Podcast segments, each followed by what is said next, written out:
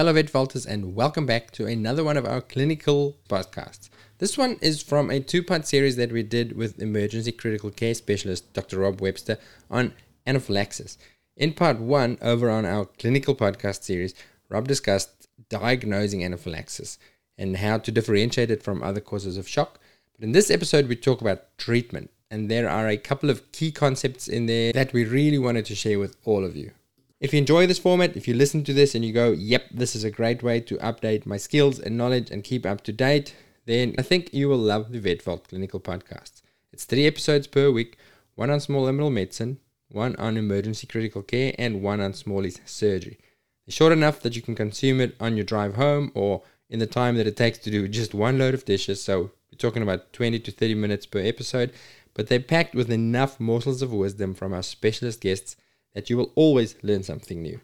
Each episode is backed by summarized show notes so you can refer back to it at a later date because we all forget stuff from time to time. If you're curious and you want to try it out, go to thevetvault.com, just our normal website, to have a listen of a few more samples that we uploaded on there. In particular, go and check out the episode by Prof. Jill Maddison from the Royal Vet College about the risks of using antibiotics in young animals. This was a discussion that I knew nothing about and it kind of blew my mind. And I feel it's something that we should really all know about. So go and have a listen, share it with your friends, and enjoy this episode. Have a great week. You don't give it, you say there's no scientific evidence or whatever. And then the client goes to their local practitioner who they trust, who says, Oh, yeah, we'll give them this dose. And then miraculously everything clears up. Yeah. And the emergency vet was, you know, was a bit of a wally. Hi, I'm Hubert. This is Gerardo. I'm Rob Webster. I'm a specialist in emergency and critical care, and I'm an owner and work and practice at the Animal Emergency Service in uh, Brisbane, Australia. And you are listening to the Vet Vault Clinical Podcast. Well, that brings us to drugs. We'll leave adrenaline for last. Let's go through the other traditional treatments that seem to be falling out of favor. Let's start with the antihistamine. Any use in that? Oh, you yes, you can use that. There, there's probably a and and this may be a time where H2 antagonist could be worthwhile, which is ranitidine or famotidine, because gastric acid secretion certainly is exacerbated by histamine uh, release because it stimulates release of gastrin. So I would certainly consider the use of an antihistamine as, as reducing gastric acid se- secretion, which could lead to ulcers and also esophagitis if the patient's vomiting. And it can also relieve the pruritus. Is it life saving? No. Mm. So it's take it or leave it from me. So I can administer the antihistamine. And if I'm going to choose, I would probably choose chlorpheniramine. And if the patient's showing gastrointestinal signs, famotidine. If I don't have famotidine, ranitidine. But it's a very much an ancillary treatment. The treatments that are the mainstay of stabilization of fluid therapy, and a catecholamine. But let's talk glucocorticoids first, though. Yes, that's the next yeah. one. Let's go with that. Now, glucocorticoids. So, so neither if we could administer these drugs before uh, the patient was exposed to the and to the allergen, they, they'd be extremely effective, right? But the problem is we're getting in after the horse has bolted. Now, again, like the um, antihistamine, the glucocorticoids may reduce the pruritus. But the other thing they may do um, in anaphylaxis, it's important to remember that there's not just one mediator involved. You know, what we see is mast cell degranulation, which leads immediately to massive histamine release. And that histamine is the primary early response where we get vasodilation, smooth muscle spasms, regardless of the different organs. You know, we get the really profound signs on presentation. Mm-hmm. But what also happens at the same time is that membrane phospholipids are broken down. Phospholipase A2 is, is activated, and we see this breakdown of phospholipid membranes and liberation of arachidonic acid intermediates, the prostaglandins and the leukotrienes, which are really important a bit later on. You know, we see some patients with anaphylaxis that seem to respond very well to initial treatment, mm. but then remain quite ill for a period of time. And they're the patients where these more delayed mediators are involved, both the breakdown of phospholipids and, and release of the prostaglandins and the leukotrienes in the immediate intermediate time frame, so sort of six to eight hours. But then even later than that, we'll also see a cytokine response one of the key side cytokines is platelet activating factor, which can also cause a more prolonged illness because of this allergen exposure. And glucocorticoids may, by stabilizing phospholipids, help prevent that arachidonic acid cascade from getting crazy. So, so, so maybe worthwhile, but let's not administer you know, we, we, we're probably around administering an anti inflammatory dose rather than any sort of immunosuppressive dose. So we're probably looking at 0.1 mg per kg of dex would be the dose that I would consider. Okay. So, so to clarify, the dex that you're giving is not going to help for what has happened. That's yeah. not going to save the patient's life for what's happening now, but it may help for what might happen down the line still. Yes, I will also add the, the, the antipyretic effect is not negligible from a purely practical perspective. Because yeah. I, I used to give dex, like we all did for, for and I'm talking about the, the bee sting that comes in, maybe had a vomit, yeah, a fat face, but it's okay by the time it comes in. So it's not a hospital all night sort of a patient. And I used to give antihistamine dex, and that was the standard. Yeah. Uh, and then I, I heard that it's not doesn't really help, so I stopped giving them and I had so many comebacks where they'd be back oh, a few hours later dude. or the next day. And why do, why are they back in there with the angry client? Because it's itchy. It's scratchy. You can't yeah. get sleep. And I'm like, okay, I'm giving Dex again. uh, we're, we're in the same boat there. And that's exactly what we've seen in our hospitals as well. We went through a wave of saying these things have no value. And then owners would come back with still with itchy skin and swollen faces and that. And eventually a veterinarian would, you know, in, in emergency practice, right, you don't give it and you say there's no scientific evidence or whatever. And then the client goes to their local practitioner who they trust, who says, oh, yeah, we'll give them this dose. And then miraculously everything clears up. Yeah. And our, the emergency vet was, you know, was a bit of a wally. So I certainly administer that. I guess I'm referring to the patient that I don't know is going to live till the morning. And um, I'm not worried about him getting itchy because he was, you know, going to die otherwise. But swollen faces, itchy skin, absolutely. Their dogs don't itch.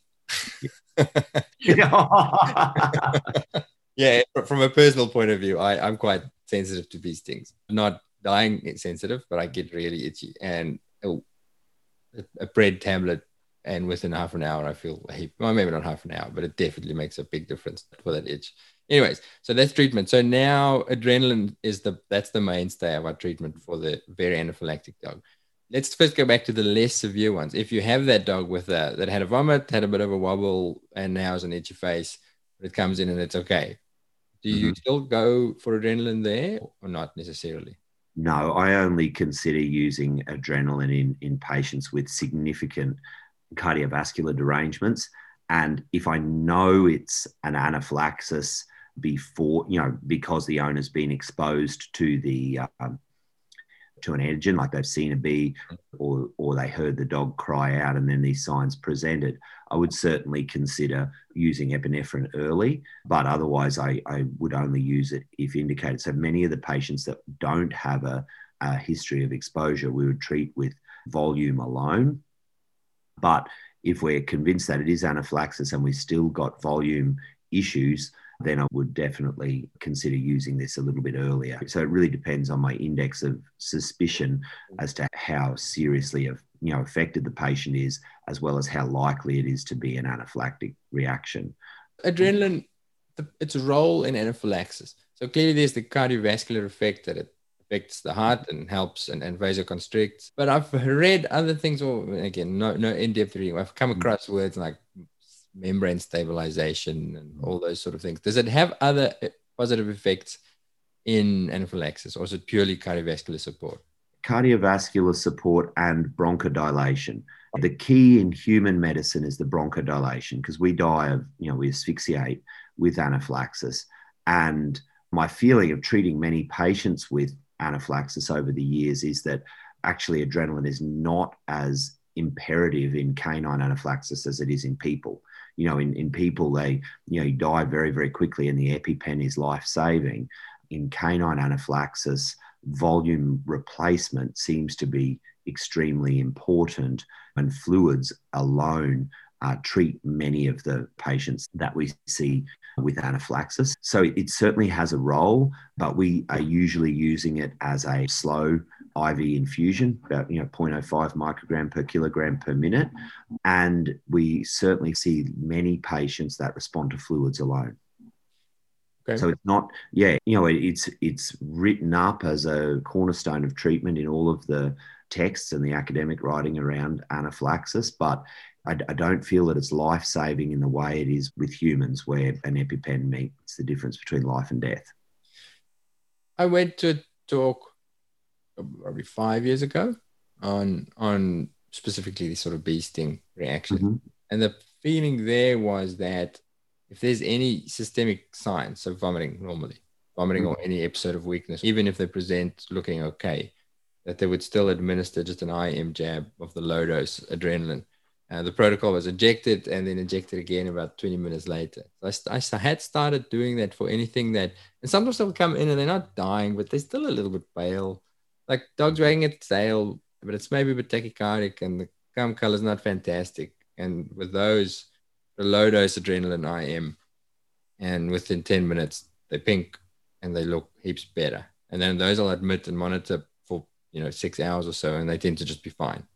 It does it make any sense, or is there any has the thinking changed about it, or, or? when it when it was studied, actually giving you know giving IV boluses of epinephrine for treatment of anaphylaxis, the only thing that made a significant difference to the cardiovascular parameters was a CRI. Um, there was a transient improvement when you give an IV bolus, but it's gone back to normal baseline pretty quickly. And, and then in, in some situations where the hypotension's been going on for a little bit longer, some studies have shown no um, positive benefit at all to adrenaline on, on mean arterial pressure. So I, th- I think the jury's still out. Hugh, I, the only thing with adrenaline is never give it subcutaneously. Um, that's you know it's a short acting compound you know you're only lasting three to five minutes maximally. So your IM dose is having a very short uh, duration of effect. And you know, if it makes a measurable difference to the patient, then no troubles at all. But it's not something that I typically administer unless we've got significant cardiovascular signs. Okay, cool. Mm. And and and so how do you give it? So you're reaching for CRIs, yeah. right? Reaching for CRIs, uh, what we may do, or what I will sometimes do, is administer a you know 0.01 mg per kg dose IM. If I again that high index of suspicion, if we're rushing to stabilize this patient, get an IV in, and and we're fairly confident that the patient's got anaphylaxis, I may administer IM while I'm stabilizing. But typically, what we do is just is, is use a CRI at about 0.5 microgram, 0.05 micrograms per kilograms per minute. And and how long does that last? For? How long do you do that for? We'll keep them on that CRI until the patient's cardiovascular um, parameters have you know normalized. Again, there's always a risk reward with these things. You know, vasoconstriction is not innocuous, and neither are the cardiac effects of the adrenaline. So, so when I'm you know weaning any catecholamine, what I do is generally make sure that we've got resolution of the reason that we put them on there. So this patient with anaphylaxis, I'd expect you know no, normal mean arterial pressure at least over 60 and resolution of the signs of shock. And then what I would do is halve the dose and keep it on that, keep the patient on that dose for an hour, then halve it again. So usually we'll go for about two hours in any weaning situation, halving the dose. And you're giving, you know, essentially nothing at the end of that time. But the idea being that as soon as if any signs reoccur, you can crank back up again. And I use that kind of rule of thumb as well when I'm managing post-operative hypotensive patients or anything like that. You know, if we've normalize the reason that we've got them on the catecholamine, halve the dose, see what happens over the next hour. And, and I generally will reduce that dose twice by half before I think about discontinuing it. Okay. And while they're on that, at that dose, are you going to see, because I know in the old days with a solid old IM dose or into the heart, like on Pulp Fiction, yep, yep. I used to do that too. You get a massive tachycardia from the adrenaline. Uh, on that CRI dose, are you seeing a noticeable tachycardia? Not, not a noticeable change in many patients. And really, you want to, you know, you, that's a starting point, Hugh. So if you're sure you've given enough volume and you're still uh, hypotensive, you can crank it up. What we see, uh, what I see more, you know, as commonly as tachycardia is uh, bradycardia, depending on the effect on on actually what's going on with the patient. So if you've got an extremely hypotensive patient and suddenly we cause massive vasoconstriction and improve, increase the blood pressure, you can actually get a rebound bradycardia from adrenaline too. So it's a very variable response just depending on the systemic status of the patient. And so what I do is see what you get from what you give and then tailor the drug dependent on that.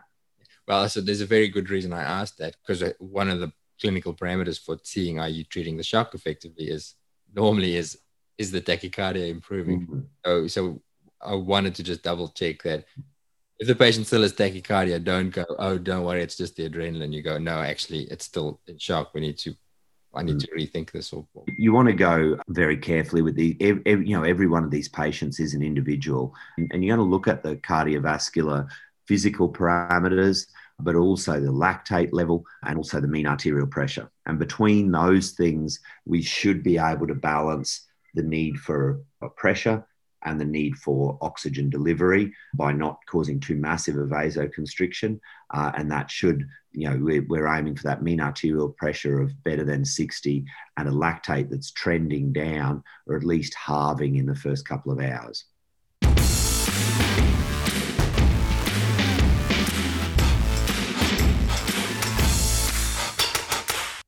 You know those conversations that you have at conferences back in the days when we still had big vet conferences, when people are chatting to the lecturers and asking questions, and you hear things like, This isn't really in the books, but here's what I think. It's in those kinds of conversations that the best nuggets of wisdom appear, the nitty gritty, real life details that you can only get from years and years of experience. And it's exactly those kinds of conversations that we try to emulate on the Vet Vault clinical podcasts. We don't want lectures we want to hear about the challenges, the tips, the stuff ups, the this is how I do it. Go to vvn.supercast.net to join in the conversation.